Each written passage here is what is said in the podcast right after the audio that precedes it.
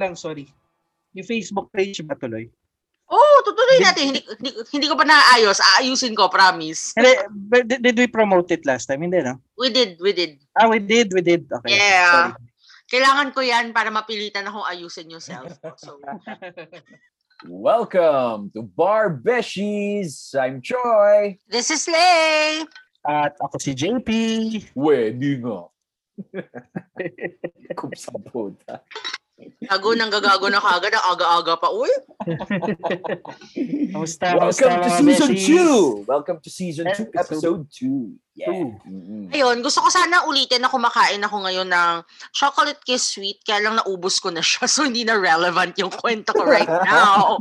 Pero gusto ko na sabihin na yun nga, isa sa mga nagsara ngayong pandemya, ang chocolate kiss, yung nasa UP na pinupuntahan ng marami noon. So yeah, ang sad lang, di ba?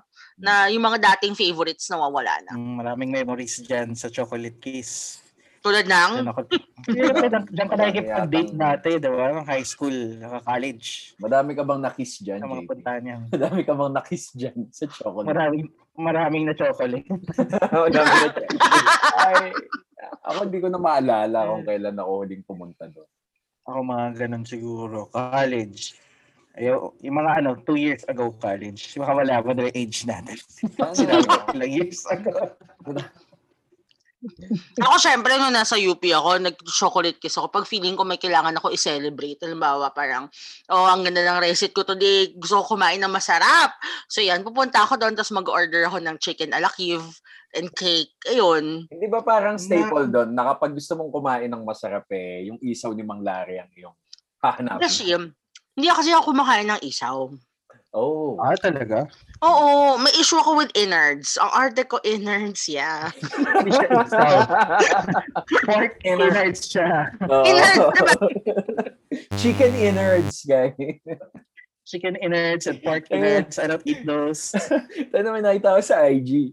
Ano, parang meme na ano, na unang kagat, tae kagad, sabi. Kasi yung ano, pagkagat siya ng isaw, may yellow na. Kadi. Buti tapos na kumain si Beshi. Oy, wala kang mic. So sinasabi ko, see Pero, that di ba, I don't eat it. Mm. pero di ba? May- Meron yung mga may mga restaurant na nagtitinda ng isaw, tapos parang hindi siya masarap kasi hindi siya madumi. Masyadong, masyadong malinis. Parang Oo. Isang stick 50 pesos, tapos hindi naman siya masarap kasi masyado siyang malinis. Oo. Although, gusto ko lang i-share, yung favorite ko dati sa UP na merienda, pansit canton tsaka cheese sticks. So, sa mga ate kuya na nagbebenta doon sa may oval. So, yun yung favorite meal ko na parang lunch o kaya after merienda. Pati siomay. yun, yun ang kinakain ko doon araw-araw. Oh, staple yan. Staple yan sa mga mag-aaral, no? Na ano? Pansit sa- sa- canton, kako pansit canton, saka ano, boiled egg. Wow. Puta Hindi ba na-realize na parang ang sad, well, one of the things na hindi masaya about studying in Makati is walang ganun. Wala nga. Wala eh. Oo, kaya saya ko eh, nung nagpunta dun si Mang Toots. Ay, oo, Kasi no? parang dati legend lang siya. Kasi hindi naman, ta, hindi naman ako taga Espanya, Mm-mm. taga UST, di ba? So, naririnig ko lang sa mga UST friends ko na masarap daw nung pagkain kay Mang Toots, ganyan. Banana Tapos nung no? Tol? pag-graduate na tayo or when we were reviewing, nagkaroon siya ng stall doon. Sobrang Mm-mm. tuwang-tuwa ako. Hindi, hindi, hindi Kasi- yata stall, bro. Talagang, talagang ano siya. siya. Oo, pwesto talaga. Yung Oo. katabi ng Pwesto talaga, pwesto talaga. Oo, hindi siya Oo. stall. Oo. Katabi siya nung binibila natin nung may ano, coffee on crack. Vietnamese. Oo, yun. Right? Vietnamese coffee. Yan. Oo. Siya, grabe yung kape na yun. Nang, nanginig-ninig ako doon. Kaya Sa coffee D on, Coffee. co- coffee on crack siya, guys. Yes, D Kilala, coffee. Shout out sa president nun si Ana, Amy Isla. Totoo ba? Ay, ang president nun. So, Besties! Alam nyo ba na meron na tayong six, uh, almost 650 followers sa Saan? Spotify. Uy, pucha. Wow! Kami na yun, ah. Oo. Favorite na yan, no? di ba? Parang may nakikinig pala talaga sa, sa atin.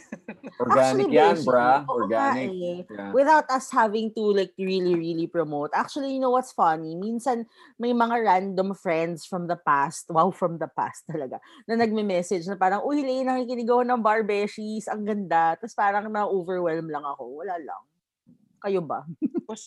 Oo, saka meron ngang nagsasabi sa akin na wala pa ba kayong ano, nung, na- nung naka-season break tayo, wala pa ba kayong bagong episode? Paulit-ulit na ako ng episode. Oo. Isipin mo yun, inuulit-ulit pa nila yung episode. Sorry. O, ito na. Ito na si season 2. ito na yun eh. Tapos, syempre, Oo tinatanong nila ako magkano sweldo ko. Thank you, Choy. alam, alam nyo, ano rin eh, funny din na ano, may mga pinsan ako sa States na mga ano naman sila doon, mga nurse. Tapos, pare-pareho sila ng ginagawa na habang nagbibigay daw sila ng gamot, nagra-round sila sa hospital to give medicine, lagi daw silang nakikinig ng barbeshies. So, eh, ano daw, Wait, it I'm feels like surprised home. na ano, Feels I'm like home surprised na nakaka-relate din sila, no? Kahit na Speaking ibang of field. speaks, Mm. oh, speaking of speaks like ko, may may friend din ako na taga Sweden. She's been there for siguro 8, 9 years already. Randomly, matagal na kami hindi nag-uusap. Randomly nag-message siya sa akin. Sabi niya, nakikinig daw siya ng podcast dati. Tapos, habang naglalakad sa Sweden, wow, imagine that. Sweden. Buti may podcast natin nakarating sa Sweden, tayo hindi. Oh.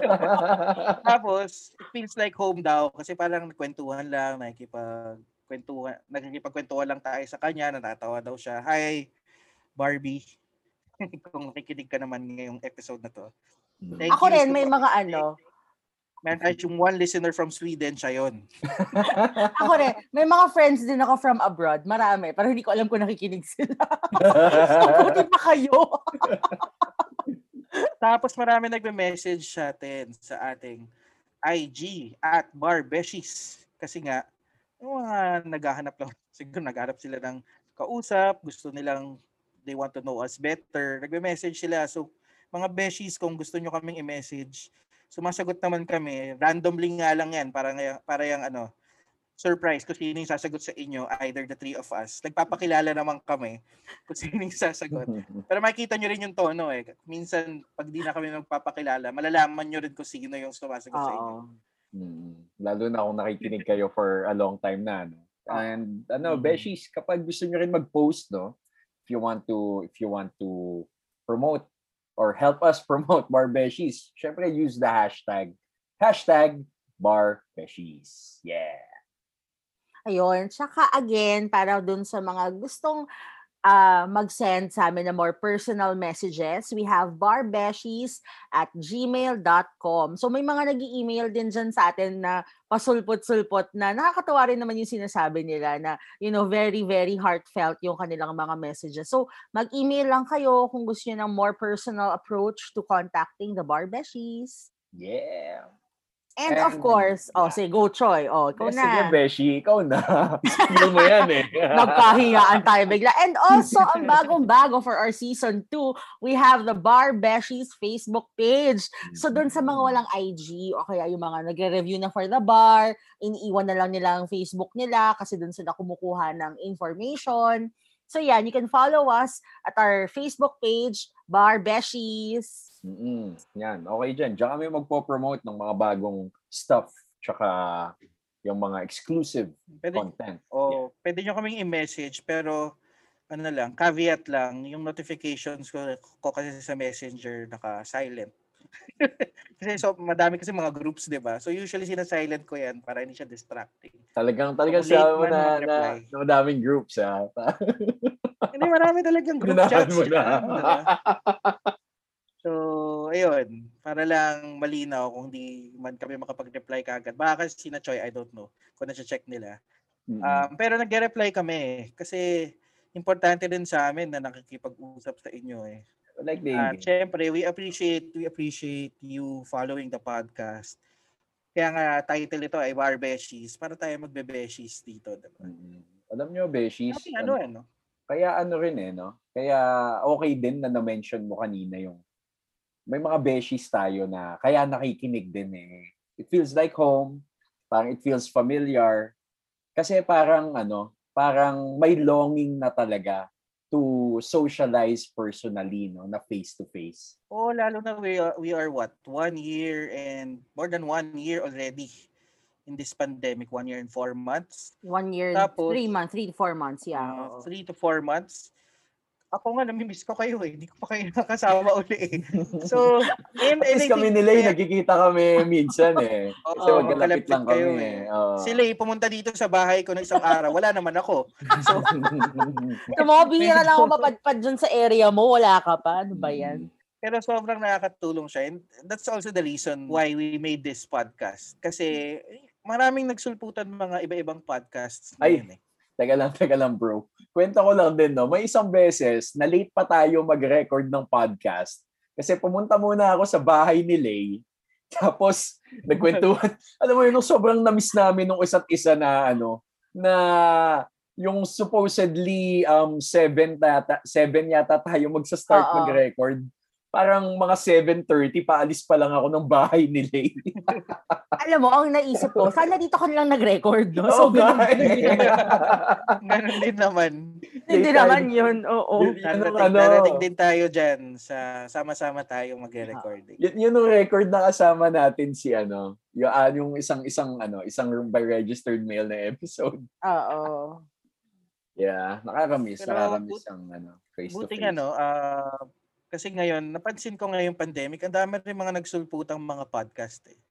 Tingin ko na miss lang talaga ng mga taong magsalita or makipag-usap. Tamang-tama rin. Minsan, nakakita ako ng mga Twitter spaces talking about different topics. Yan ang nagkakaroon ng iba-ibang avenues ngayon to talk about different issues, different topics kung saan man. Beshi, Dahil nga- kwento ko. Pwede, pwede ba ako ikwento? In relation to Sige. Twitter Spaces, natawa ako sa ate ko kasi hindi naman yan ma-social media person. Pero I guess na- na-feel na rin niya yung, yung effects ng isolation. So, she joined this parang Google, ay sorry, Apple Hangouts, parang ganon. Mhm. Mas- I forget, what- I forget, ay Clubhouse, there, there, there. It's called Clubhouse. Clubhouse. Tapos tawan-tawa siya, pumasok siya sa kwarto ko one day. Tapos sabi niya, oh my gosh, I joined Clubhouse. Guess, get, hulaan mo kung sino kausap ko the other day. Tapos ang random, ang nakausap niya si Chucky Dreyfus. Tapos parang ako, wow, ang tandang konsepto nito. Ano pinag-usapan niyo si Isabel Granada? So, di ba, nakakatawa. Kasi parang, people are really making that effort. by invite only, diba? Yes, oo. Clubhouse is by Mm. invite only. So wala pa nag invite sa atin. Nagpaparinig ba tayo? At at ate, pa-invite naman kami. Gusto rin, gusto Baka rin namin naman. makausap si Chucky. Si Chucky. si paring Chuck, pakausap Oy, naman. Oy, teka lang, ito na naman, hindi na naman magigets sa mga listeners natin kung sino si Chucky Dreyfus. Ay nako, I just aged myself. baka, baka iisip nila, sinong, sinong book author yun? Book author. Pero you know, it's, it's really a result of this pandemic fatigue that we are all experiencing. Oo, nakakapagod. And- nakakapagod. Kasi right now, parang, ano na siya eh, you're isolated. Swerte yung mga talagang malalaki yung family, di ba? But just imagine kung, kunyari, si Beshi Choi, di ba? For most part of the week, mag-isa lang siya sa condo. Meron talagang mental fatigue na, na, na, na darating sa'yo. And I guess, regardless kung ano yung trabaho mo, darating at darating sa'yo yung fatigue na yan eh. And Totoo yan. siguro that's something that, that- that's something that uh, maybe we can talk about Ah. yung fatigue na yung pandemic fatigue and we talk about how we take care of our mental health ano yung mga na-discover nyo during the past year ano yung effects sa inyo ng pandemic kasi it's something that is not Very usually- relevant. Oo. Oh, it's very Mhm. relevant pero minsan kasi yung ibang tao wala silang avenue to talk about it or nahihiya sila.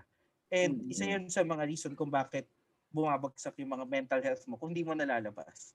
So, Totoo yan. or kung wala kang kausap. So, Yeah. Actually, know. I guess, gusto- okay. G- gusto ko lang i-share. Kasi one of the reasons why I wanted to do this podcast really was really to cope with the isolation. Kasi nga, di ba, yun nga, pandemic fatigue, tapos parang all day, every day, ang ginagawa mo na lang trabaho kasi hindi mo na magawa yung mga dating things that you used to do to sort of relax, di ba? Eh dati pa naman, ang hilig ko, ang hilig ko after work, lalabas, iinom. Babagsis tayo, Beshi. Mm. Mabagsis tayo, di ba? Buy one, take one na drinks nila ng 6 o'clock onward, 6 to 10. Yeah. 'di ba?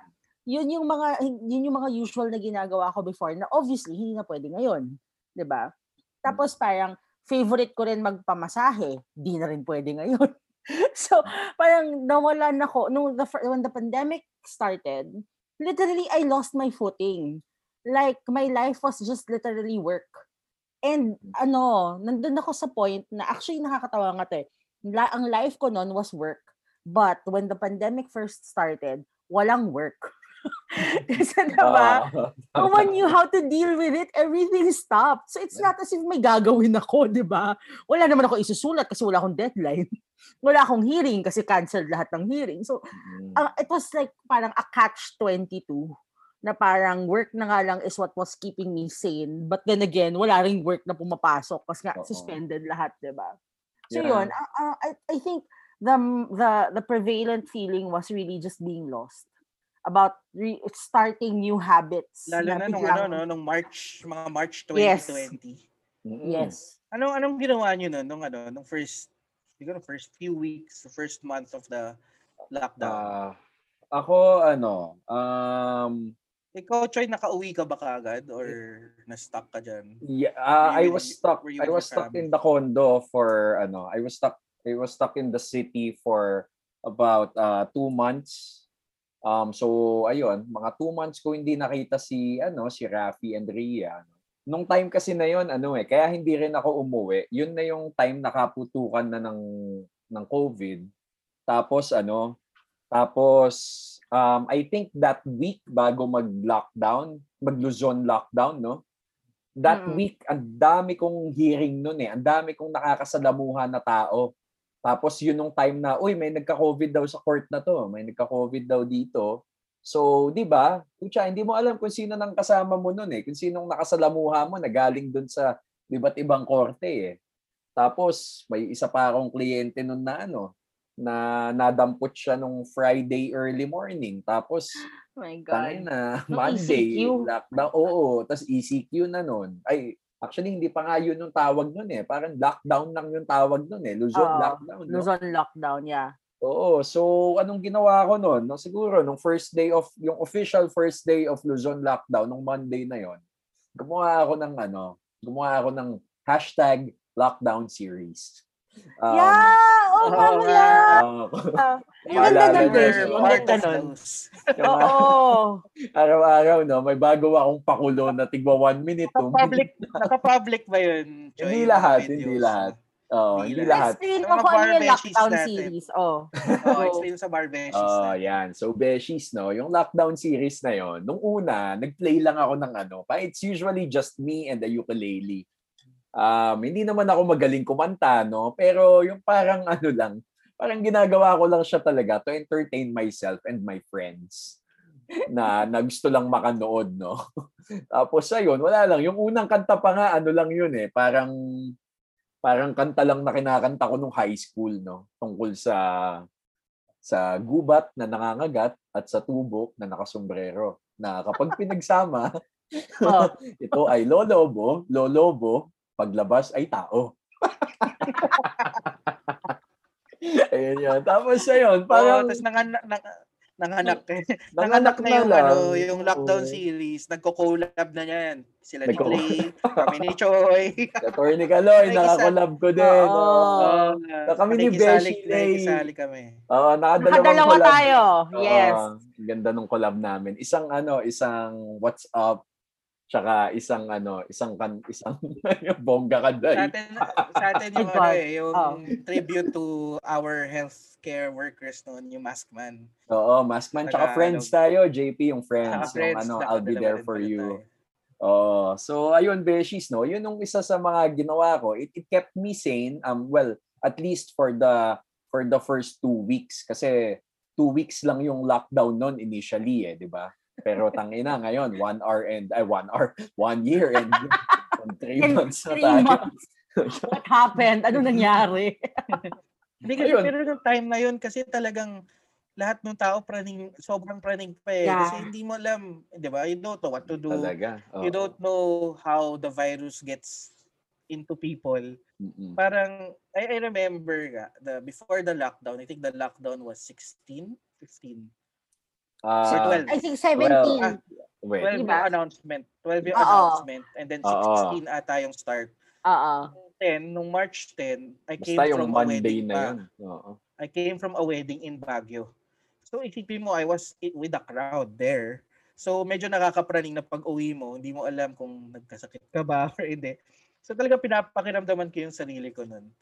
Tapos, the funny thing about it is, nung nag-lockdown na ng 16, ito sure na ako ng 16, nung March 17, nakagat ako ng pusa. Oh, yeah. Alam mo talaga yung, I'm sorry ah, sobrang takon-tama ako dyan sa mga nakakagat ng pusa. Kasi recently, may mga may mga kaibigan ako nagtatanong na gusto magpabakuna pero nakagat daw kasi sila ng pusa. Parang Oh, ba? sobrang Tapos odd na. makagat ka ng pusa, makagat ka ng pusa, kasagsagan ng lockdown, I had to go to the emergency room. Tapos lahat ng tao doon, sinisipon, ah, inuubo. Tapos nung pumunta nurse sa akin, Sir, ano pong symptoms nyo? Sabi ko, ah, wala po, nakagat lang po ako ng pusa. Sana gumanong ka. Meow. Anong symptoms nyo? Meow. May whiskers ka naman eh. Tapos yung kasi yung ulo ko May sa kamay ganun niya. ganun ka pa. Ganun ka. Ganun ka kaya. kamay ko, tapos nilinis yung sarili ko. Tapos, ang malala nun, during that time, hindi pa ako na-hire. Kasi dapat ang hire date ko was March 20. They had to move it. Actually, yung time na, hindi ko nga alam kung minove ba nila or nawala na yung opportunity eh. Tapos, I was unemployed. So, I only had this much savings then. Kailangan ko pang magpa, magpa-injection ng anti-rabies, ng anti-tetanus, na medyo mahal kasi sa hospital ko pinagawa eh. Yes, kasi Isipin bakit, mo yun. dapat sa Animal Bite Center ka nagpunta Ah, pa sa mga barangay health center, meron. Di mga 10 o'clock na nangyari yun. So, 10 ng gabi. So, so isipin mo yun, wala akong trabaho. Tapos, kasagsagan ng pandemic. Nakagat Mad- ng pusa. Madidisgrasya ka pa. Ng mga, ng mga 20,000. Hmm. Tapos, tapos di mo sure kung magkakatrabaho ka ba. Kasi mabaliw-baliw ako nung start ng pandemic, diba? Nakagat ng Okay. pusa. Yun yung ano eh. Walang pusa. Yun yung cherry ah, top doon eh. Ito, Beshies. O, ikaw, galing kang Baguio. Ito, masaklap. I was in Iligan. Okay? So, I was there for a hearing. I was there for three days.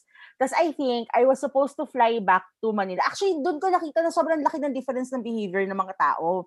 Kasi, di ba, syempre, aeroplano, as in, kulob yun, di ba? Yung flight ko papuntang Iligan, walang, ma- walang face mask, face mask. Normal. Tapos, nagkakaroon na ng konting chatter habang nasa Iligan kami about how magla-lockdown nga daw. Tapos, I think Duterte had a scheduled announcement on the 12th. It was a Thursday, I think. Tapos, and that's the, that's the day that we were supposed to fly back to Manila. Tapos kami ni Verlin, yung kasama ko, praning na praning na kami. Kasi parang, shit, di natin, pag nag, ano siya, pag nag-announce siya, nasa air kami. Tapos parang, baka pagdating natin sa airport, sa ano, sa airport, bawal na tayo umuwi. Quarantine. So, quarantine praning, kayo. praning. So, itsura namin ni Verlin, biglang, oh my God, magmadali na tayo, tara na, tara na, tara na. Tapos, naka-face mask na kami, naka-cover na kami bigla on the flight back. Tapos, Ano, ano, Grabe. ano kayo nagmadali sa git sa, sa ere? actually, yun nga yung nakakatawa kasi wala namang basis. Kap, pakabilisan ka. basis. Pero, alam mo yung general sense of agitness na ano, tara na, tara na, uwi na tayo, ganyan. So, yun yung feeling namin nun. Kasi, my God, imagine mo, Beshi. Kumakatok ka sa cockpit eh, no? Pakabilisan. Faster, faster, ganyan. Cup faster, wow.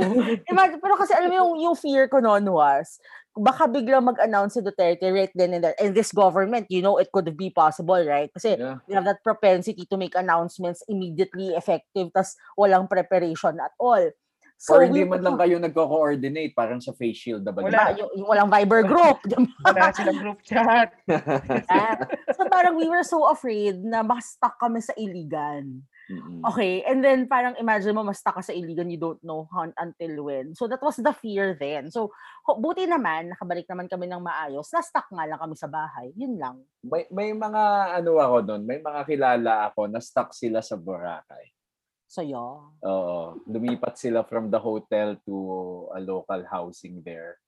Tapos ayun, pero ang, ang, ang, ang saya no, pero nabaliw din sila eh. Akala natin masaya no. For a Oo. few weeks, masaya. Parang mga first two Oh. weeks. Oo, kasi parang iniisip mo, ano ba to, lockdown. That time, ah, lockdown, two weeks, three Mm. weeks pa.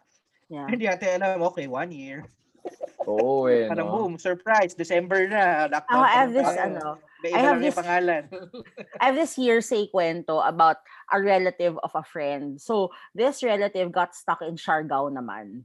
Tapos because nga tumagal ng tumagal yung lockdown, na biglang walang parang walang immediate end anywhere in the horizon. So, he ended up settling in Siargao. Ngayon may business na siya doon ngayon.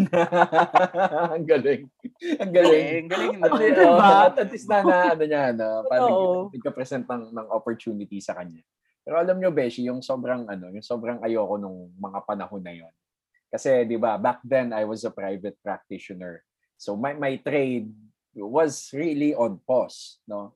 Yung ano, yung feeling na yung uncertain ka, wala akong pinangahawakan nun kundi yung ano lang, yung yan, yung mga clients ko. Kumbaga, wala walang walang pumasok na anything financial nun. Um, pareho kami ni JP nun, technically, jobless kami nun. 'Di ba? Ang ang Oo, ang jobless hirap. ako nun. Oo, ang ang ang Buti na hirap nga lang, ng- Choy, Ano? that time. Na yung sweldo mo. Hindi, hindi. hindi. I, had, I had a client who consulted sa Ah. akin. Magpapaano siya, ah magpa-file siya ng recognition of foreign divorce. Mm-mm. So nag-consult na siya sa akin. Nag, Hmm. nagbayad na siya ng certain amount of money. Medyo okay naman yung binayad niya. Pero ang problema, hindi siya nakauwi rin sa US until now. Pending pa din kami. Kasi wala pa siyang documents or anything. Oo, yung Hindi mga pa rin siya requirements. nakauwi sa US. So Mm. ngayon, lagi ako nagtatago ng ano ng, ng pera kasi in case na hindi na matuloy, kailangan ko ibalik. Pero at least it Mm. saved me that time. Kasi medyo medyo hindi nga ako certain noon. I I I was plan or meron ako nakaplano na hanggang May, May or June na mga consultancy sa mga talk na bubuhay sana sa akin. But I guess uh yun, may ibang plans Mm-mm. nawala lahat yon na-cancel lahat. But then, na-hire naman ako uh, that time. I, I had the application January. Eventually, they pursued with the application and they hired me in April. So, yun naman yung naging okay doon. So, by April, after a month lock, lockdown, uh, isa na ako dun sa mga nakakaalis ng bahay kasi Mhm. meron na akong IATF ID. Yes, Ah, economic oo, essential frontliner. Dal- naalala niyo yung mga panahon na yun na ano na sobrang nakakatakot din pumunta ng mag pumunta outside of your city kasi Yeah. may mga man, checkpoint. kasi- Remember ba? the quarantine militar. pass? Oo, oo, quarantine pass. Tapos Tapos, Talagang ano- time na yun, nung lumalabas ako, parang I am legend sa labas. oo, gagi, no? Wala, walang mga tao, walang mga sasakyan. I, I could go home from Makati to my place in 15 minutes, which would would Wow. usually take me an hour and 30. Ganun. 'Di ba? 'Di ba, 'di ba nung panahon nga na 'yon, sabi nila parang ano, bumaba yung ano, bumaba yung Yung, carbon. yung pollution. Oo, yung Oo. pollution sa Bigla nakikita mo na yung mountains of Rizal, di ba? Oo, From 'di ba? Makati. Oh. Earth, is Oo. healing! Oo, na, na, pero pero naalala niyo nung ano, nung early last year, 'di ba? 'Di ba Encov pa nga pangalan niya noon eh. Encov, Yeah. Encov Mars 9, and Cove. En, Encov 19, yun na ba 'yon? O o, ewan ko, basta Hindi, pangalan niya. Encov 2. Parang Encov 2 ata. Oo, nung, nung bandang January. Tapos 'di ba pumutok yung vulkan nung nung ano, Eh, na Yung February mga- yun. February yung taal. oo nga, nung, nung mga Feb, di ba? January. January ba yung yung taal? taal. January, yung January namatay yung si taal. Kobe. Tapos Feb, yung taal. Di ba? Parang yun nung... Ay, hindi, tama. January nga din. Latter part of January, January. Na, nauna yung Taal, and then the almost World War III, Oy, si Ate Mau, nakikita ko sa likod. US. Eh. The almost World War III between US and Iraq kasi Yeah. may Oh, rockets right, something. right. Yeah. And then. Kobe Bryant died, and then the pandemic happened. Kaya, Alam y- mo kasi Yung- sequence na yun. yung, yung mga In memes one nga ng quarter. panahon na yun, di ba? Yung mga memes ng panahon na yun, parang ano, uh, we have reached the fifth month of January. Kasi parang sobrang haba nung January, di ba? Oo. January pa rin. Tapos hanggang ngayon, January pa rin. January. Isipin nyo gano'ng katagal na yung pandemic. Ah. Pangalan niya COVID-19. Kalahati na ng 2021. COVID-19 Oo, pa gago. rin. Tangin. na with different variants. Pero- pero at least- daw nila ang ano, alpha, beta, delta. Nung, nung panahon na yun, at least ready naman tayo, no? May mga mask na nun.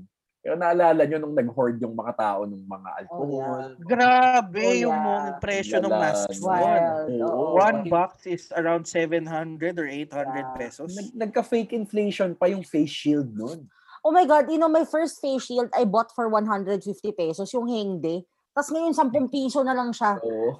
'Di ba? Gusto ko tuloy balikan yung online seller na hayop ka. Huy, taking advantage of the pandemic. Mm, Lala nun, no? Lala nun. Grabe. Tapos sa nakakatawa nung time na yun, di ba nagkaroon ng liquor ban in different parts of Metro Manila. Oo. gago. But in Makati, there was no liquor ban.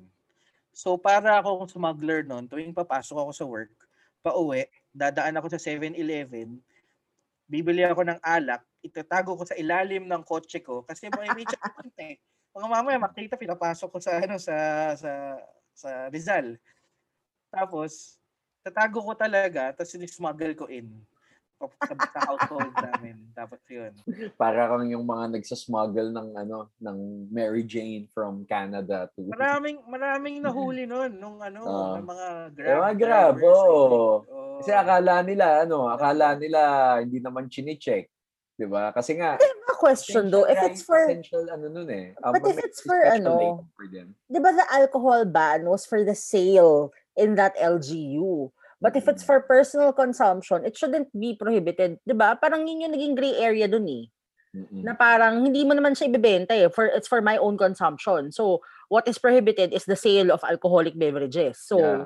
di ba? That shouldn't alam be lawful. Alam mo naman dito, Diyos ko. Mm, dito. Actually, alam mo, to be honest, I I think for me, isa yan sa mga naka-apekto ng mental health ko. Yung fact na isolated ka na nga. And then the news that you see every day, Yeah. sobrang wild. Parang it gets Oo. worse and it gets worse eh, no? Tapos pataas ng pataas lang yung kaso, tapos makikita mo yung mga mukha ng mga ano, ng mga mga sino yun? Yung, Oh. yung, yung mga press briefing noon tuwing tanghali. Si ano, Panelo? Oo, di ba? Oo. Wala. At saka parang bad decisions left and right na parang, tangina guys, talaga ba? Hindi nyo yan pinag-isipan. As in, yun- I think nakadagdag siya. I think for most of the, the people also, parang nakadagdag siya sa stress already, sa anxiety of living in a pandemic. Yung fact that you know that it's being it's being mismanaged. No? Ang lala kasi nung pumupolitika ka pa.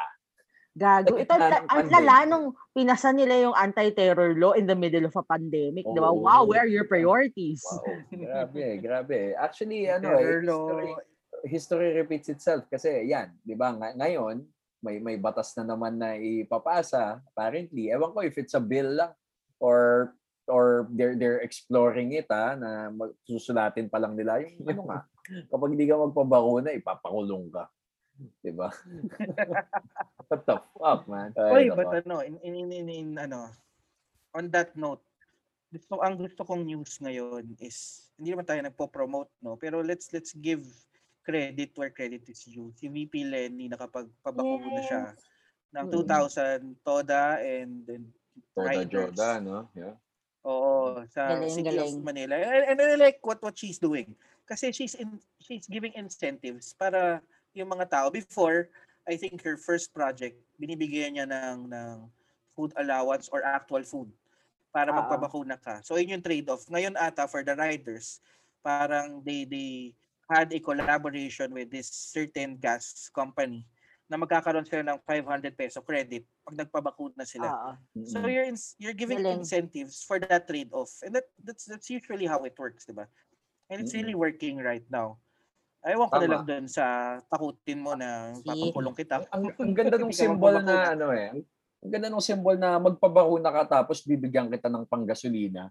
Kasi parang ano na yun eh, parang certificate of approval na yon na ano na, o sige na, pumasada ka na, may first half ka na ng bakuna eh. 'Di ba? Parang Mm. ang ang symbolic na pwede ka na pumasada, ito panggas mo. 'Di ba?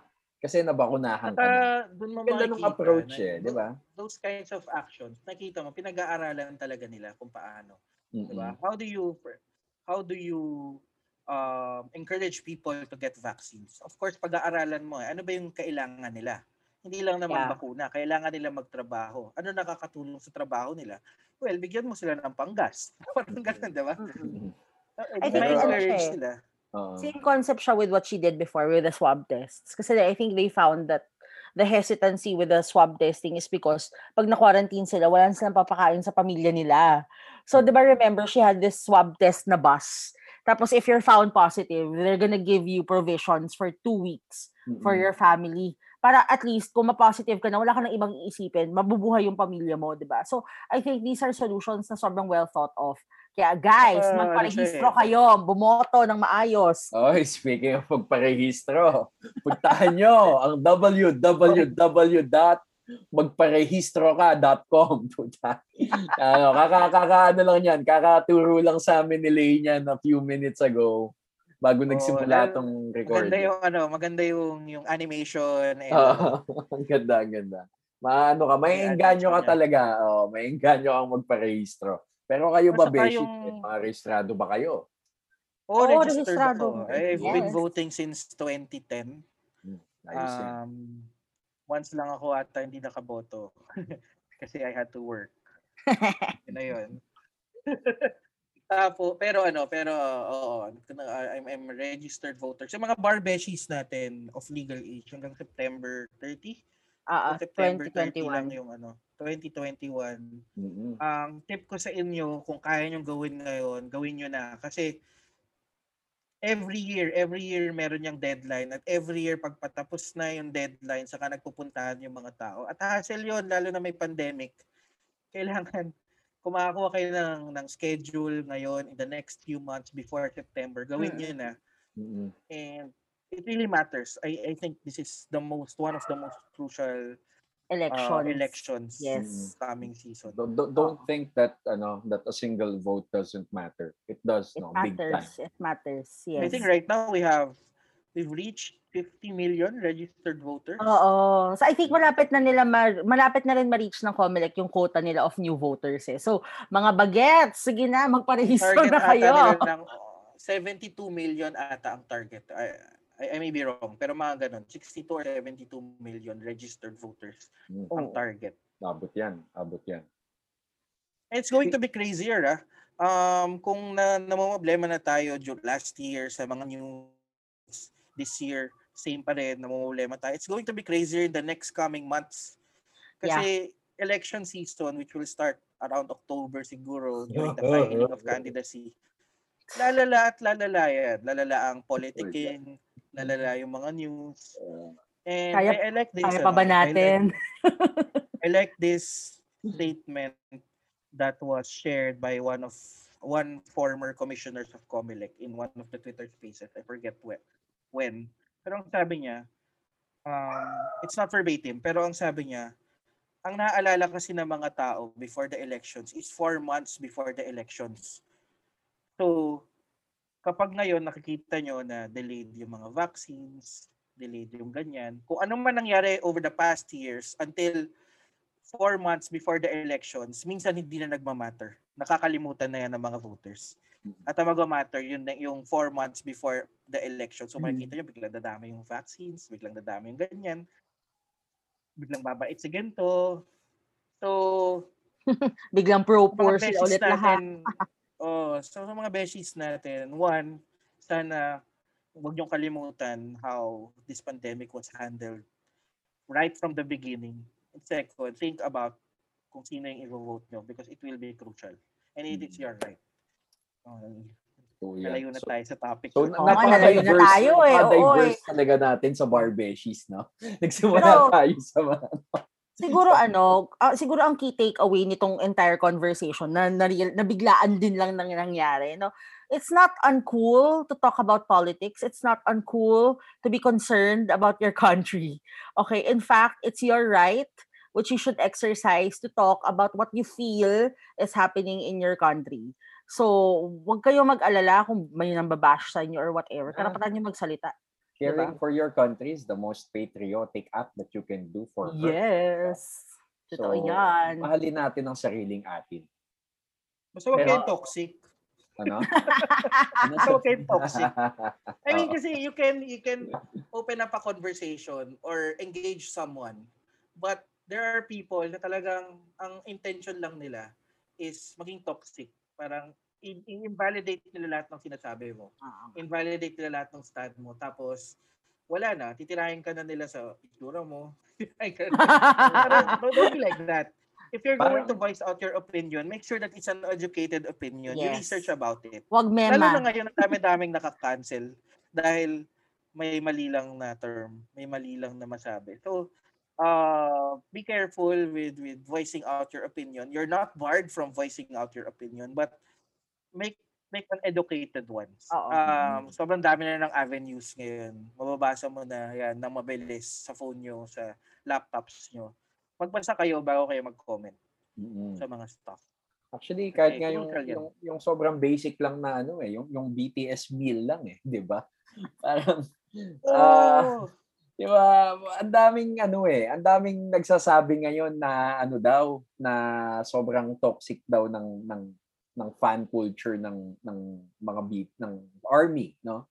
Kasi daw, kasi daw, kapag kapag sinisira yung merch, ah, merch, hindi man merch yun eh, no? Yung mga Hindi ano, merch, yung, yung paper bag. Oo, di ba? Nagagalit daw na, ewan ko, parang hindi naman. May mga kilala akong army, parang, parang hindi naman. Although siguro Diba? naman. Pero feeling ko, baka naman meron. Pero yun lang. Ako baka for me, meron mga la- isolated Oo. instances. pero sa akin dapat umayo, umarte ng nasa lugar naman palagi. Oo. Kumbaga, check check rin naman yourself and where you're coming from na if your actions are to be gonna be to the prejudice of another who is just trying to earn a trying to earn a living, 'di ba? Ma- Mag-isip-isip din naman tayo ng priorities natin, 'di ba? Ay nako. Pero alam mo, that's Saka, also dun sa mga ano, sorry, last. sige lang. on- Mm. On the, on the BTS part, dun sa mga nagsasabi na, or ano ba, binabash nila yung mga BTS and BTS. I'm not a BTS fan. I've heard their songs. Nagagandaan ako sa kanya. And just remember, Besties, na kung meron kayo opinion against BTS, yung fandom niya, BTS saved a lot of lives during the Yeah. pandemic because of how they are as an artist. Kasi yung mga concerts nila, people are looking forward to it. Of course, syempre, standing from a point of privilege yun, kasi nga, nakakabili sila ng concert tickets and all. Ah, Pero even even in the streets, yan yung mga sinasayaw ng mga tao sa mga TikTok, yung mga songs Mm. nila. It saved a lot of people just by being themselves. Matutuwa yung asawa ni Choi dito. Oo nga eh. I support, I stand. Ah, I stand BTS. Ah, wala akong bias sa kanila. Hindi, Hindi tsaka- sila kilala masyado. Pero, ay, ay, ay, kumbaga, naka, nakatulong eh. Nakatulong Oo. sila eh. Hindi, During tsaka the JP, pandemic. Oo, tsaka, tsaka masarap yung ano, masarap kapag pinaghalo mo yung Cajun tsaka sweet chili sauce, bro. Sobrang solid. na try, pero subukan natin. Ay, try, try mo mo pa lang sa lechon paghaluin. baka. Dip, dip mo muna sa lechon. Cajun. Ano, ah, kakatapos mo lang sa lechon baka? Oh, Ay, ayan, ako naglilitsyon nagsawa. baka eh. Diyan nagsawa na ako dyan sa lechon baka. Try nyo na yan. Pero- Ako. Kasi kaya pagsabayin, lechon baka, sasaw mo dun sa Sa Cajun. Cajun. O Sasaw- sige, Gago. try mo. Gago, ginawa ni Ria yan. Ang sarap daw. Ginawa ni Ria yan. Sinusaw niya yung lechon baka. Kasi nung, nung, nung weekend, nung weekend, bumili kami ng ano, bumili kami ng BTS meal. Tapos, ah, sa, nag, nag-crave ako ng lechon baka. So, ayun, sinausaw niya. Ang sarap daw, ang sarap daw. ang sarap daw talaga, so. Legit, legit. Pero- Subukan ko yan. Subukan Pero. JP, yun nga, itry mo yung ano, kasi si Lay nakita ko, kumain na siya ng BTS meal with rice eh. Yes, because that's my perfect BTS meal. Not with fries, but Yeah. with rice. si James, ikaw James, try mo yun. Paghaluin mo yung, wag mong paghaluin pala. Sausaw mo muna sa Cajun. Tapos sausaw mo Ah. sa sweet chili. Gago. Sobrang solid, pare. Sinubukan ko siya, pero masyado lang siyang maanghang for me. So I stuck with Cajun. Kasi ang, ang, ang sobrang anghang for me yung sweet chili eh. Mm. So yun. So I Ah, stuck with Cajun. Cajun Masarap. yung maanghang. No. Yan na, yung sweet chili. Pag sweet chili kasi, ang naiisip ko, lumpia eh. Yung Jufran. Oh, yung pero pero mas Kasi ano to, ah, mas, mas spicy ito sa yung Jufran. Ah. Parang yung pinakabagay na isa, sinasawsaw sa sweet chili eh. oh, lumpia, Lumpia. no? Oo, totoo Oo. yan. Oh, pero wait lang, wait lang, Beshies. Mabalik lang ako, ha? Kasi I was, I, I was thinking, di ba, na parang bigla tayong given that opportunity to be in isolation. So, kamusta naman yung feelings of isolation? Did you really feel isolated? Or was it a blessing in disguise? I know this is coming from a place of privilege kasi pero kasi there are some people that needed that break talaga nung tumigil yung buong bundo nung na-declare yung Luzon lockdown. Ako, yes. Nung, nung una, ano eh, nung una, na, na, na-enjoy ko siya, no, for a few weeks nga. Dahil nga din dun sa lockdown series. Parang, alam nyo ba yung, yung araw ko nun? Nung, nung araw ko nun, ano lang, talagang umaga, mag-iisip lang ako ng ano i-record ko today. Tapos every, I think every 4 p.m. yata ako nag-upload. Oo, yeah. diba? Yun lang iniisip ko hanggang sa naging ano rin siya, naging, naging stressful na rin siya kasi gusto ko i-top yung mga past na videos ko, no? Kaya kaya two weeks ko lang siya ginawa eh. Tapos um, hindi ko na siya everyday ginagawa after that two week na na supposedly Luzon lockdown. Tapos ayun, um nung eventually nung napagod na ako doon, ah uh, yan na, diyan na ano, diyan na ako hinaunt ng future. Parang nagka-anxiety na ako. Where will I go from here? Kasi nga, yun. Um, although I have clients noon, syempre, walang, walang korte. Tapos, hindi din ako Naka-appearance eh. Oo, Oo, wala kang hindi- pleading. Yan. Hindi rin ako makakuha ng bago kasi nobody Mm-mm. wanted to file a case. May mga ejectment dapat ako noon and other cases na wala. So, um, yon ito ka toll on me. Ah, may mga araw na talagang ano lang, ah, wala. Talagang I'm just curled up in bed. Tapos magfe-FaceTime kami ng wife ko or ni Rafi.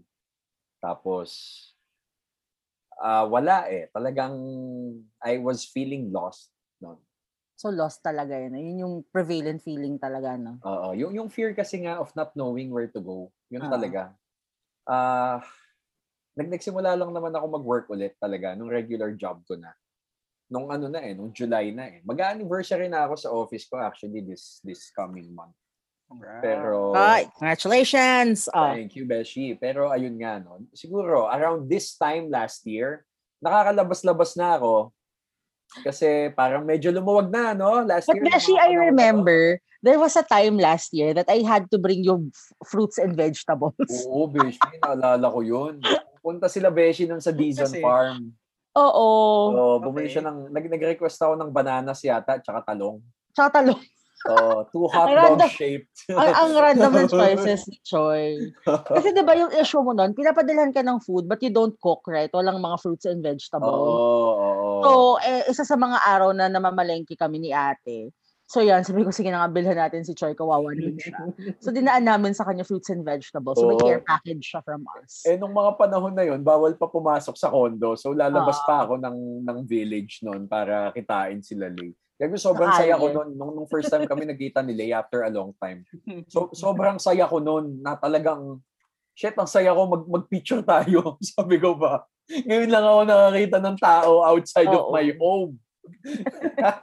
first Siguro yun yung difference sa akin nun. Kasi I am blessed enough na na-lockdown ako with with my family here. Mm. Although yung mom ko wala kasi na-stuck na siya sa Australia hanggang ngayon, hindi pa siya nakaka-uwi. Hi, ma. uh, but I was with with my brother, yung family niya. So I, we had two kids here and my dad. Um, so the lockdown during lalo na during the first month, it was it was fun. May kagat lang ako ng pusa, pero pero okay lang din siya. Meow. you know, we nakapag-bonding kami, we always eat together. Um, ang pinakamahirap lang na na-errand was going going to the supermarket. Pero whenever we have a chance, talagang pinupuno namin yung pantry namin din. Kasi nga Mm-mm. takot kami, hindi natin alam, baka lockdown na naman, maubusan ka ng, ng pagkain. So talagang puno yan. May snack kami para kaming may sari-sari store. Bro, naalala ko yung Tapos keyword last ng year ano- was ayuda. oh, Oo, ayun. oo, oo, oo. Oo. gumagawa kami ng sarili naming ayuda kasi nakasuspend din lahat ng mga ano nun eh, mga bayarin eh. Walang Meralco, hindi ka Alright. kailangan magbayad. So lahat ng Yes, budget oo. namin nasa food. So ang dami naming snacks, ang dami naming meat. So talagang everyday nag-iisip ka lang kung ano lulutuin, natuto ako magluto. But then I got tired of it na rin eh after a month. Well, I started working. But syempre, I was also really concerned then with my girlfriend kasi siya naman, ang difference is siya, mag-isa lang siya sa bahay na naka-isolate. So every time para kami nasa long distance relationship, parang OFW, Hmm. na nag-uusap kami every night. Um, minsan, na pinapadalan ko siya ng food. Kasi nga, uh, it took around three months before kami nakapagkita nun. Nung medyo lumawag-luwag na nag, nag, nag, ano kami, na grocery kami. I think that was the first time na nag- nagkita uli kami. So, although medyo okay naman kasi nga may kasama akong family, of course, there's still an aspect in your life na na nakakalungkot kasi hindi mo magawa yung usual na ginagawa mo. Ah, hindi ka man lang makalabas para kitain yung mga taong gusto mong makita.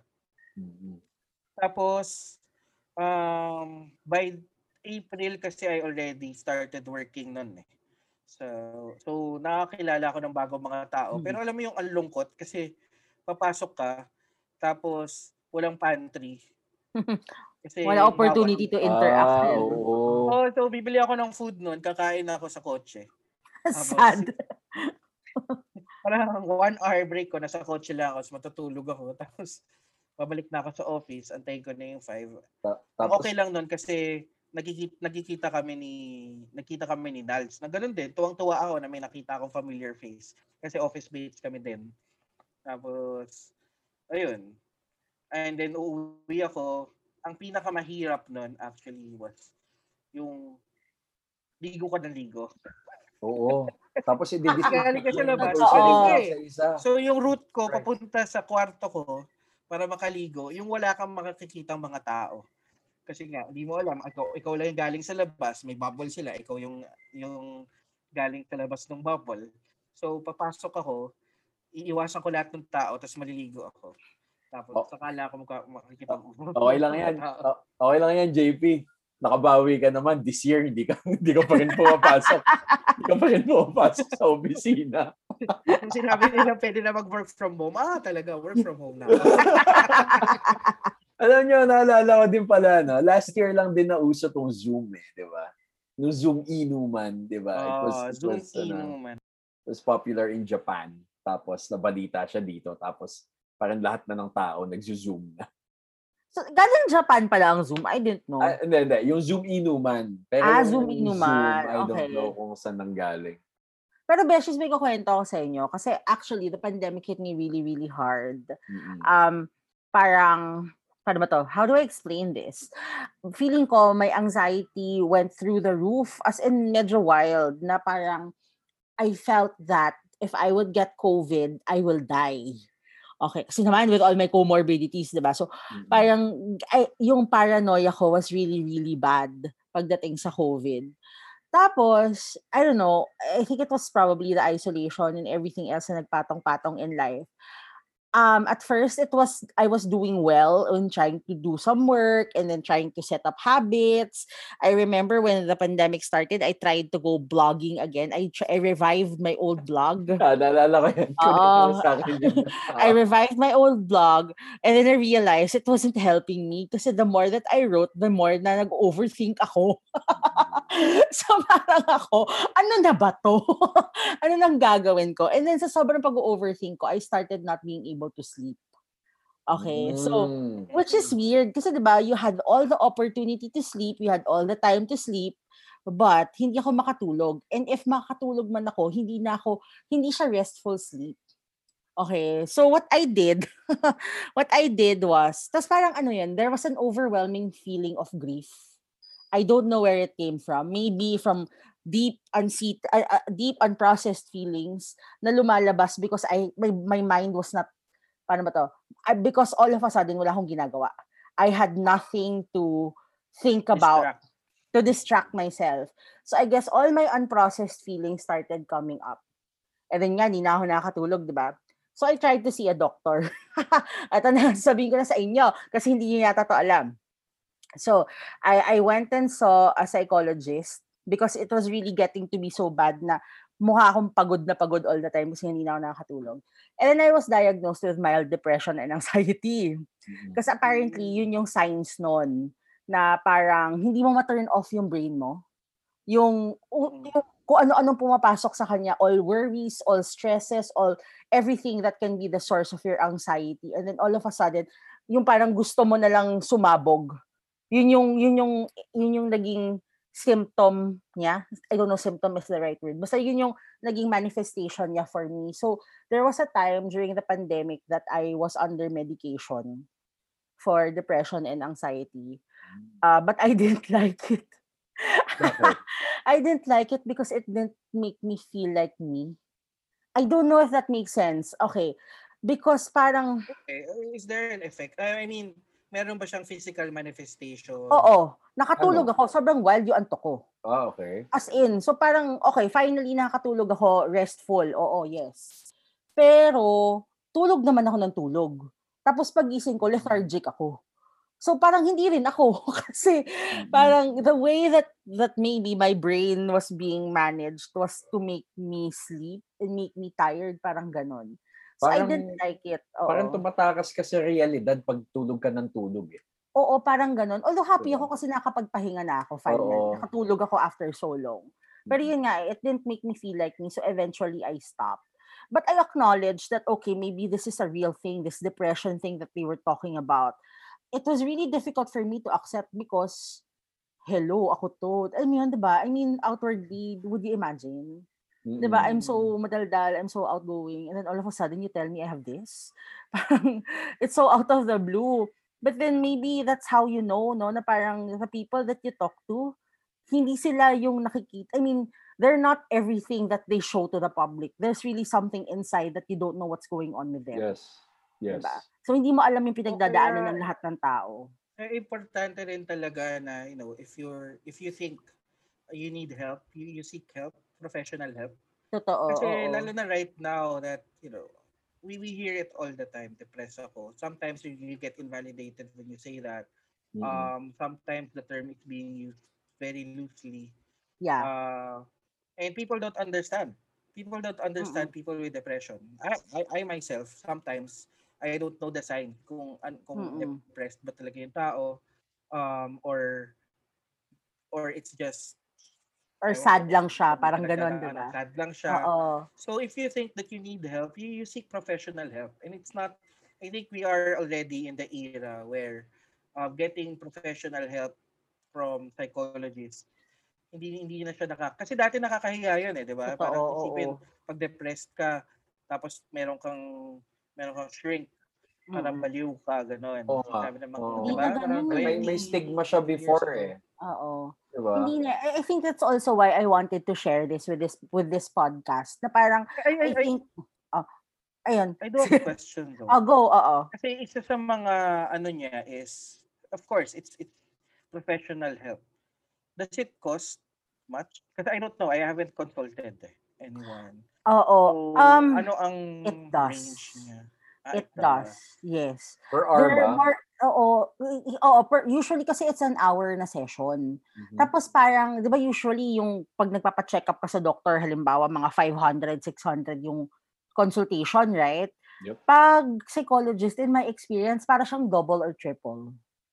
Ganon. So it really does ano, uh, what you call this, cost more than a normal a cardiologist or a GP or something like that. I don't know why. Mas mahal pa sa appearance fee natin, Beshi. Hindi naman. Hindi mas mahal sa appearance ko. Ah, okay, okay. Pero, pero, yun, pero kaya rin nagigets ko ngayon na parang it's hard to consult with a psychologist or a psychiatrist. Hanggang ngayon, hindi ko pa rin alam are, yung ano, difference ha. Oh. I, I, I think naman there are organizations who Yes, that offer services services. for free. Mm. Yes. At saka So, minsan, feeling ko, opportunities. Mm. So minsan feeling ko parang ano naman eh, the it, it's like an investment in yourself. Na parang the first step is really knowing if something is wrong. Mm. And if there is something wrong, figure out how to manage it. Kasi para na naman siyang normal doctor na later on, pag pa-okay ka na ng pa-okay, magte-taper off din naman yung mga consultations. Mm-mm. 'di ba? The more that you are able to manage your symptoms na. So yun. Pero na-realize ko Sabi nga nga, nun, sabi Mm. nga sa, the- sa the newsroom, the first step in solving a problem is knowing that there is one. yes, So, exactly. Kailangan oo. i-recognize na muna that there's something wrong.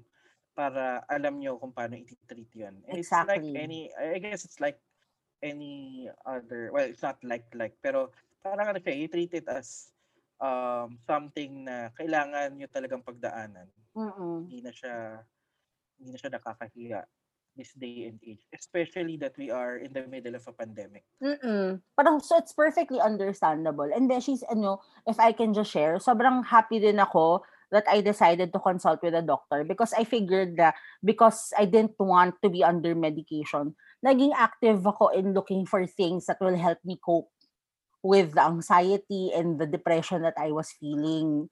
Kaya ang dami kong you, pina- ano, how did you figure out kung ano yung gusto mong gawin? Well, primarily, kasi for me, natawa nga ako kasi parang the primary um, diagnosis was depression. When in fact, yung feelings ko, more of an anxiety siya eh. Kasi nga overthinker ako and you know, ang ingay ng utak ko. So you know what I did? I tried to go back to my old hobbies. Yung hobbies na ginagawa mo na hindi ka nag-iisip. Hmm. So, beshies, don't judge me. This is a very tita thing. I started cross-stitching again. Dami kong kilalang bumalik dyan last year. Because okay, I start this started when I found an old cross stitch project from first year high school. Si Tamahome. Fushigi Yugi! Sobrang Fushigi Yugi fan ako. Una ko email address, tamahome1545 at yahoo. Tapos ako yung tipo na yung cellphone ko, yung acetate niya si Tamahome. acetate! Explain mo kung ano yung acetate, Beshi. Walang Eh. makaka-relate sa'yo. Ay, ang acetate, di ba dati pag ang uso mo ay analog na phone, mga 5110, 3310, ganyan, hindi siya colored. So instead of just that green screen, they put an acetate of whatever you want para yung background mo, yung wallpaper Oh, mo. para siya may background. Oo. Tapos mga mga young beshies, pag gusto mo mas cool, papapalitan mo pa yung backlight mo. Yes, Kasi- into Oo. blue. Blue or white. Blue Yeah. or white. Oo, yeah. Cool na cool ka nun. Tapos yung 5110 mo, papalitan ba ka ng KC? Slim bat. Ne, Oh. Slim bat muna. Slim bat na Oh. nag-vibrate. Tapos papaalis mo yung antena para cool ka. May ganon? I didn't Gago. know that. Gago, tapos magbabayad ka ng 50 pesos para palitan mo yung logo. Oo. Yung logo na nasa home screen mo. Oo, hindi para hindi globe ang lalabas, some image, di ba? Na pixels lang siya. So, anyway, so I found that Tamahome project na hindi tapos. So, tinuloy ko. Tapos parang, oh, I started enjoying this. Tapos, naghanap ako online ng mga nagbebenta ng cross-stitch kits. So, the next one I bought was Miyaka. para may kapartner si Tamahome. Tapos, ngayon, yung existing project ko na parang ilang buwan ko na bini- ginagawa, malaki, 2 feet by 2 feet Hmm. na parang Filipino manansala artwork. O, Oy, diba? Bongga. wow, wow. Ganda yan. Oo. Pinapa-frame mo? Pinapa-frame mo, Bes? Hindi, nakatabi lang siya. Kasi ano mo, ang ini-enjoy ko sa kanya yung process. Yung fact na ang iniisip ko lang ay pagbibilang kung ilang X ang gagawin ko. Mm, So parang natutune out ko the rest of the world wait, wait, when I do that. So parang for me, I, I- I would like to thank that discovery na yan yung nakatulong sa akin through most of the pandemic when I want to quiet down and I want to quiet down my mind from overthinking, I pick up my cross stitch and start stitching. mm, mm. Sobrang tita, but yeah. Well, Whatever Ikaw, works for you, no? Yeah, Oh, oo. Choy, what worked for you over the past year? Actually, medyo madami. Um, initially, puro Netflix lang. Naghabol ako ng series. Um, after What nun, was your ano? Bag, bag, bago ko tayo mag-move, mag-move on sa other ginawa mo, what was your pandemic film or movie se- or or series? naging favorite discovery ko. Favorite ah, yung favorite discovery ko. I Ah. think pareho tayo eh. Yung Dracula. Dracula. Yung Beses, Dracula. Panoorin nyo yun. Napakaganda. Napakaganda. Three episodes lang siya, pero sobrang solid. No? Ang ganda, no?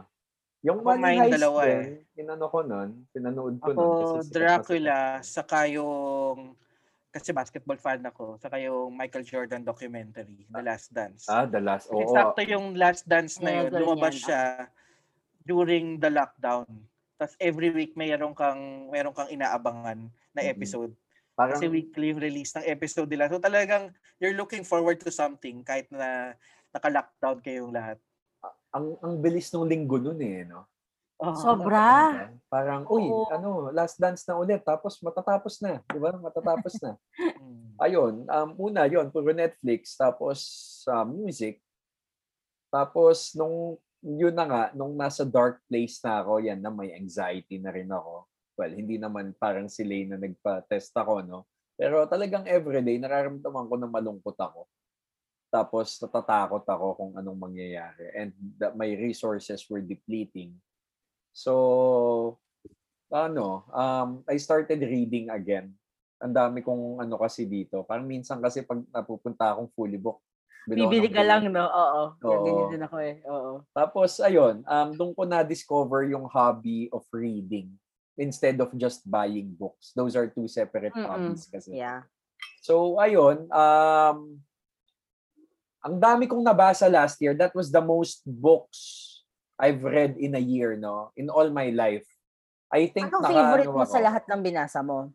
Last year, um, American Gods kasi first time ko siya nabasa. Although, ang tagal ko na siyang naririnig. So, At ang tagal mo na rin sigurong nabili.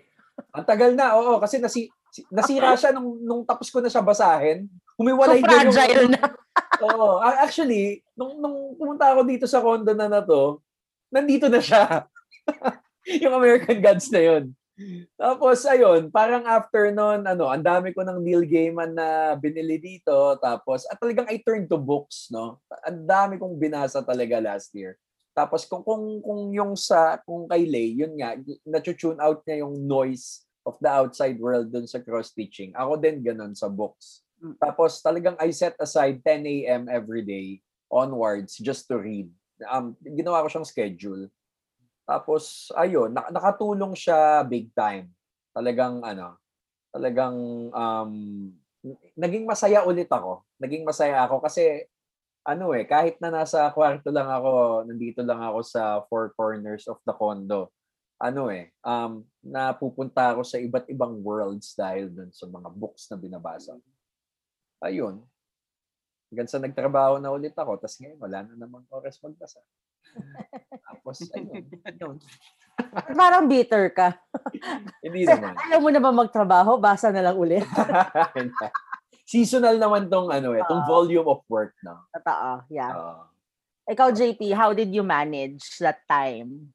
Um, well, like I said nga, ako kasi after a month and some days into the lockdown, bigla akong na-hire. So, I became busy kagad with learning the ropes doon sa bago kong work. Mm-mm. Um, so I had to learn quick. Uh, it was a new industry for me, although the the work is the same. What I've been doing for the past years, it's, it was a new industry. It was in a bank. So wala akong alam, di ba? Wala akong alam sa banking. Oo. So I had to learn everything. So I really concentrated on that, learning yung bagong industry, um, learning how, and I had I had to learn quickly kasi iba yung mindset ko entering into the into the company then eh. Kasi because I came from um, the government, I was a regulator. Tapos pagpasok ko sa kanila, I needed to be uh, able to be a business enabler. So, yung mga pagpasok ko doon, ah, ito, bawal yan, bawal yan, bawal yan. Mm-mm. Kaaway ko kagad, besh, yung ano, yung, Oo. yung anak ng may-ari ng kumpanya. Sabihin- well, technically, ang sabi niya sa akin, paraphrase siya, huwag mo sabihin sa akin kung ano yung bawal, sabihin sa akin kung paano natin Paano? magagawa to without violating anything. Yes. Eh, I, I learned that in my first two weeks na, okay, dapat business enabler ka pala. So, it kept me busy. It kept me busy. Um, yun, work aspect ng life. Naka-recover kagad ako from the work to being busy with work. Tapos, yung sa personal life ko naman, aside from yun nga, Netflix and all, um, ang na-miss ko talaga dun is basketball. Not just playing, by but watching din. So I turned into podcast actually. Yung mga basketball podcast, just discussing ano yung mangyayari, ano yung ano yung mga oh, nakikichismis ka sa mga buhay ng players. so may mga players kasi, may mga NBA players that they have their own podcasts. So interesting sa akin na nakikinig ako sa kanila. And some of them are really good uh, podcasters. Kaya, yun, nakakuha din ako ng tips on how to do it Mm. nag-start tayo ng podcasting. Um, so yun, uh, it's basically that, work and listening to new stuff. So, music or podcast. Pag podcast kasi parang may kausap ka eh, kaya nakakatuwa rin eh. Um, parang you- you're, you're closer to those who you are listening. Tapos, um, recent, recently lang, uh, ayun, I, I turned naman into exercising kasi parang na-feel ko yung pandemic, ano yung pandemic weight. Kumbaga may weight na nga Yeah. ako entering the pandemic. Nadagdagan pa siya ng pandemic weight.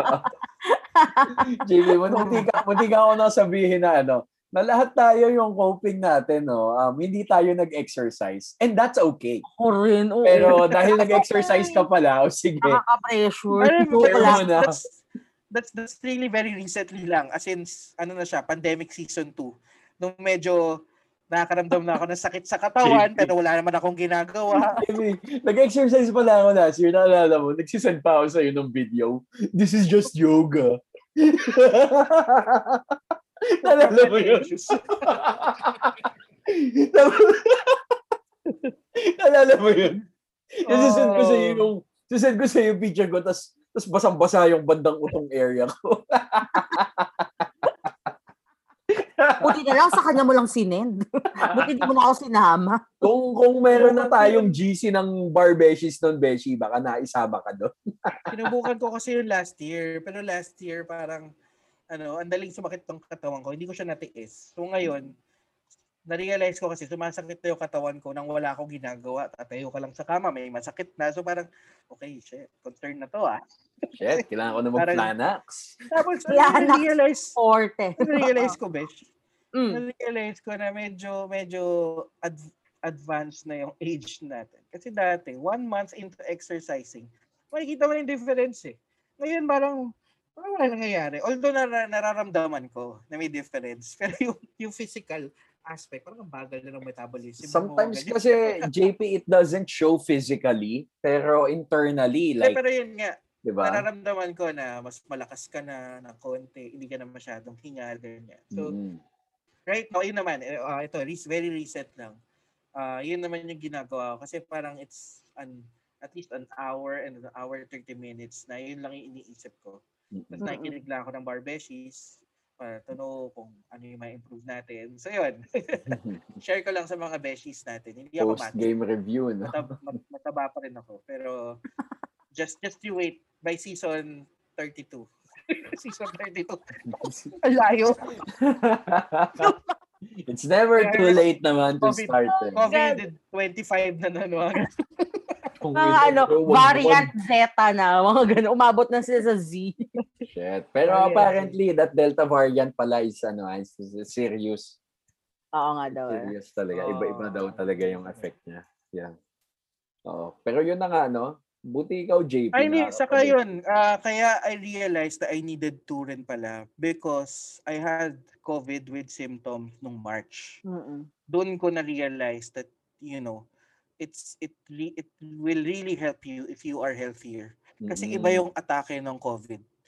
As Mm-mm. in, it attacks your lungs. So hanggang ngayon, nararamdaman ko pa rin yung effect niya. Talaga? As in, Kumbaga, may, naka- naka-recover ka na, wala na everything, pero ang bilis mo pa rin mapagod. Mm. So you, I had to do something that would Yeah. regenerate yung mga cells ko. Kaya I, I started exercising again. Kasi ang hirap talaga. At sabi nung ano, doktor namin, which is my cousin din, sabi niya sa akin, JP, ano realize ko, tina-target ng COVID na malala, yung matataba. So parang, ah, okay, sige. Si Beshi, dyan nanggagaling yung anxiety ko, na kaya naga-feeling ko, pag ako nagka-COVID, deads na talaga ako. Kaya din sobrang OA ko na nagmadali Kaya nung na lumabas lang yung vaccine eh. vaccine na. Exactly. So yun, kaya I wanted to be healthier.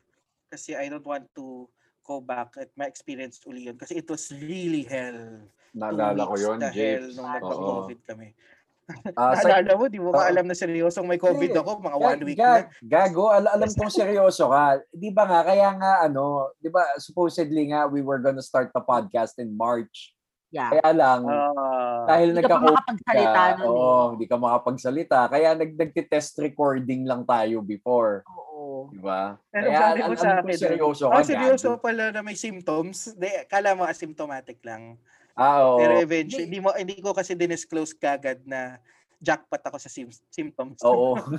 Hindi kasi naman, naalala nyo last year, pag may kilala tayong nagka-COVID, na-announce sa Facebook, Yeah. tapos, di ba, ina-announce nila they are asymptomatic or symptomatic, tapos yun talagang naaano tayo, nag-aalala tayo kasi it's close to home. Tapos yung yung ikaw, hindi wala, hindi, hindi ka nag-announce. So, oh, oh, well, hindi ko naman sinasabing kailangan mag-announce. Pero I mean, bilang bilang tropa tayo, 'di ba? I would I would expect na tol may Sorry, COVID tol. ako, Hindi ko nasabi. 'di ba? So, Hindi, sinabi ko naman yun. Hindi ko lang sinabi na, tol, may COVID ako na malala. Sabi ko may COVID ako. Pero hindi ko lang Ah, sinabi. I didn't want people around me to worry. Kasi yun nga yung nakakatakot that time eh. Parang palapit ng palapit yung COVID sa'yo. Kasi parami ng parami may mga taong kilala mo. Sa timeline mo, nakikita mo nagkaka-COVID. So, uh, we kept, I, I kept it to really close friends and family. Kasi ayoko rin mag-worry. Kasi nakaka-worry talaga during that time. mm, And I guess, you know, it's it's uh, one thing, lalo na matagal-tagal pa tayo sa pandemic na to, I can see it one year pa at least. Uh, to keep to keep your physical and your mental health healthy. mm. Anyway, dapat physically and mentally fit ka. Lalo na well, lalo na yung mga meron pang mga nag nag-work on site, syempre nakakapraning. Pag work from home ka naman, you're wearing different hats. Um, Nakakabaliw din. Kailangan mong maging ah, tatay o nanay habang nag-work ka, may meeting ka, pero kailangan mong magluto o yung mga ganun. Ah. So, find things na, you know, siguro yun lang. Ang takeaway is hanapin nyo kung ano yung magpapasaya sa'yo. Uh, as long as you don't hurt other people or you're not hurting yourself. Tama. Um, you tama. read books, you exercise, you do cross stitch, uh, mag, mag, mag, mag oils ka, yung mga Mag-K-pop ka. tayo, nag-oils, mag-K-pop ka, Oo. um, kung ano man yan, Yan, kung meron kang nararamdamang kasiyahan, gawin mo. Mm-mm. No one's stopping you. Um, it will help you uh, with this pandemic at yun sa pandemic fatigue na natin. Yeah. Wait lang, gusto ko rin lang i-share pala na yun din, isa yun sa mga things na take up ko during the pandemic, mag-oils. Because nung hindi na ako nag-medication, essential oils help me sleep. So, 'di ba? Parang for me, nakahanap ako ng mga alternative ways to cope with this pandemic. Admittedly, medyo magastos nga lang siya. Pero kasi, you know, if you have the means and resources, invest na rin talaga in your mental health and in your general well-being. Kasi yun nga eh, sa panahon ngayon, sino pa ba mag-aalaga sa sarili natin kundi tayo din, 'di ba? So Mm. maybe let's use the time for isolation to figure out what our body needs and what our mind needs.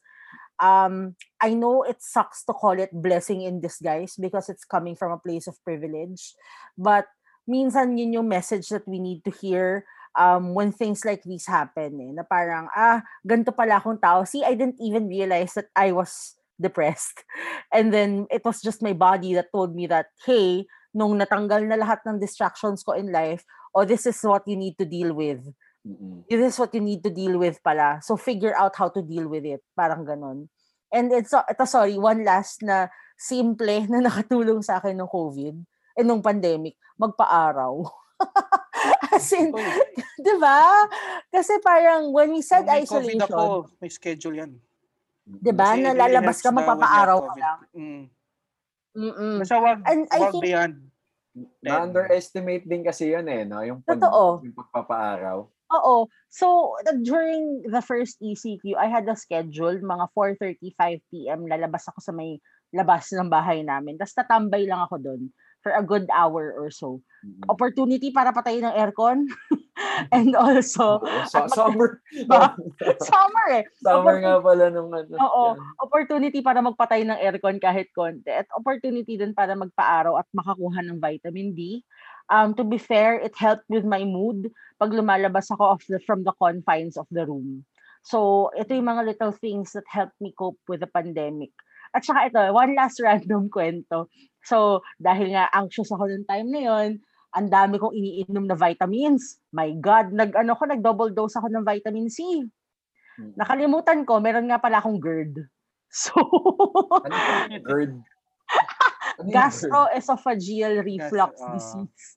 So, hindi pala ako pwede sa mga acidic things. Oh, shit. Oh, Um, Pag parang may double dose. na ayaw lumabas. Yes. At saka sakit niya, Beshi. Umaakit, gumuguhit. Oh, heartburn. So, ang cause nun, nung nagpa-telemedicine ako, was my double dosing of vitamin C. shit. Parang naalala ko na pag-usapan natin yan last year. oh, naman, naka-bad trip naman to. I'm just Oo. trying to keep alive. tapos, tapos magkakasakit pa ako, buisit. Pero yun, yun lang, Beshi. Sila ang masasabi ko about this uh, Kaya dealing ko with nung ano. your mental health. Oh, when, when, when we had COVID, edi tumawag kami sa tito ko ng doktor, no? Ah, ano kailangan inumin, ano kailangan, sabi niya. Kausap niya yung brother ko. Ilalaglag ko yung brother ko dito. mm. So nakatingin ako sa kanila, nag-usap sila sa phone. Sabi niya, sabi nung nung naka-loudspeaker yung doctor, sabi niya, oh, you you buy uh, vitamin C with zinc. Mm-mm. Tapos nakita ko sinusulat ng kuya ko sa papel, lahat, di ba? Nakalagay, seaweed. Tapos zinc. As in seaweed yung sa dagat. Seaweed. Seaweed. Uy, matan sa ba? Ako na seaweed. Tapos may zinc pa. Seaweed, zinc. So, Sinu- di ba, Sinusulat ko sa papel. Sinulat ko talaga sa papel. Letter C with zinc. Natawa na lang. Natawa na lang din siya. So, running joke siya sa amin ngayon na kailangan mo ng Tangina. with zinc. Wala lang, naalala ko lang. Oh, Ay, di- kuya. Di, di ba, JP, sabi mo naman, na, nung nagka-COVID kayo, eh, talagang may, may brain fog na, ano, na effect. Di ba? Baka, baka, Oo, baka meron isa yun. talaga, meron talaga. Oo, baka isa yun sa nangyari. So, yun na nga, Beshies, no? So, mapapansin nyo, nung natahimik ang mundo, nung lahat tayo ay pinauwi ng COVID sa mga kanya-kanyang bahay, eh, doon natin na-realize yung ating mga mga suppressed na na feelings no? So ayun di dito sa Barbeshies na discover namin yon and we were able to to overcome it.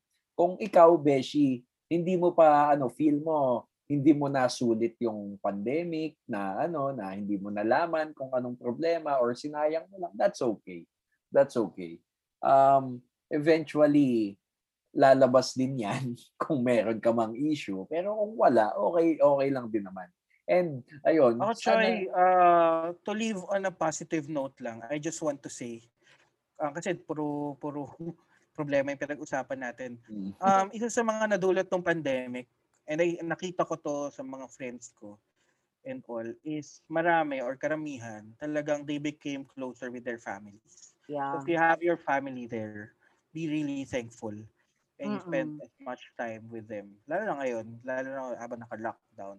Mm. Ah, marami talaga. Sa, tapos nakita mo rin yung support ng community.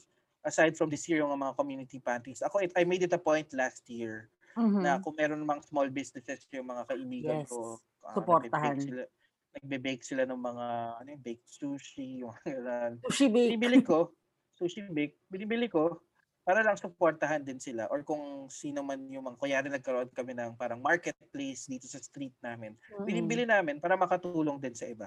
So, uh, aside from families becoming closer, nakita mo rin naman yung concern ng community.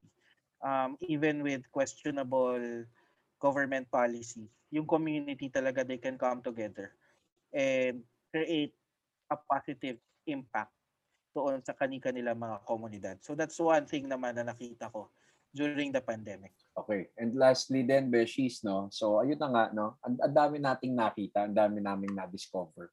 Um, sana, yun din yung isang ano, gusto kong iwan sa inyo, Beshies. Sana nung panahon, ito ding mga panahon na to, eh, makita nyo rin kung ano yung meron kayo. Yan, si Beshi, nahanap niya yung mga luma niyang cross-stitch, no?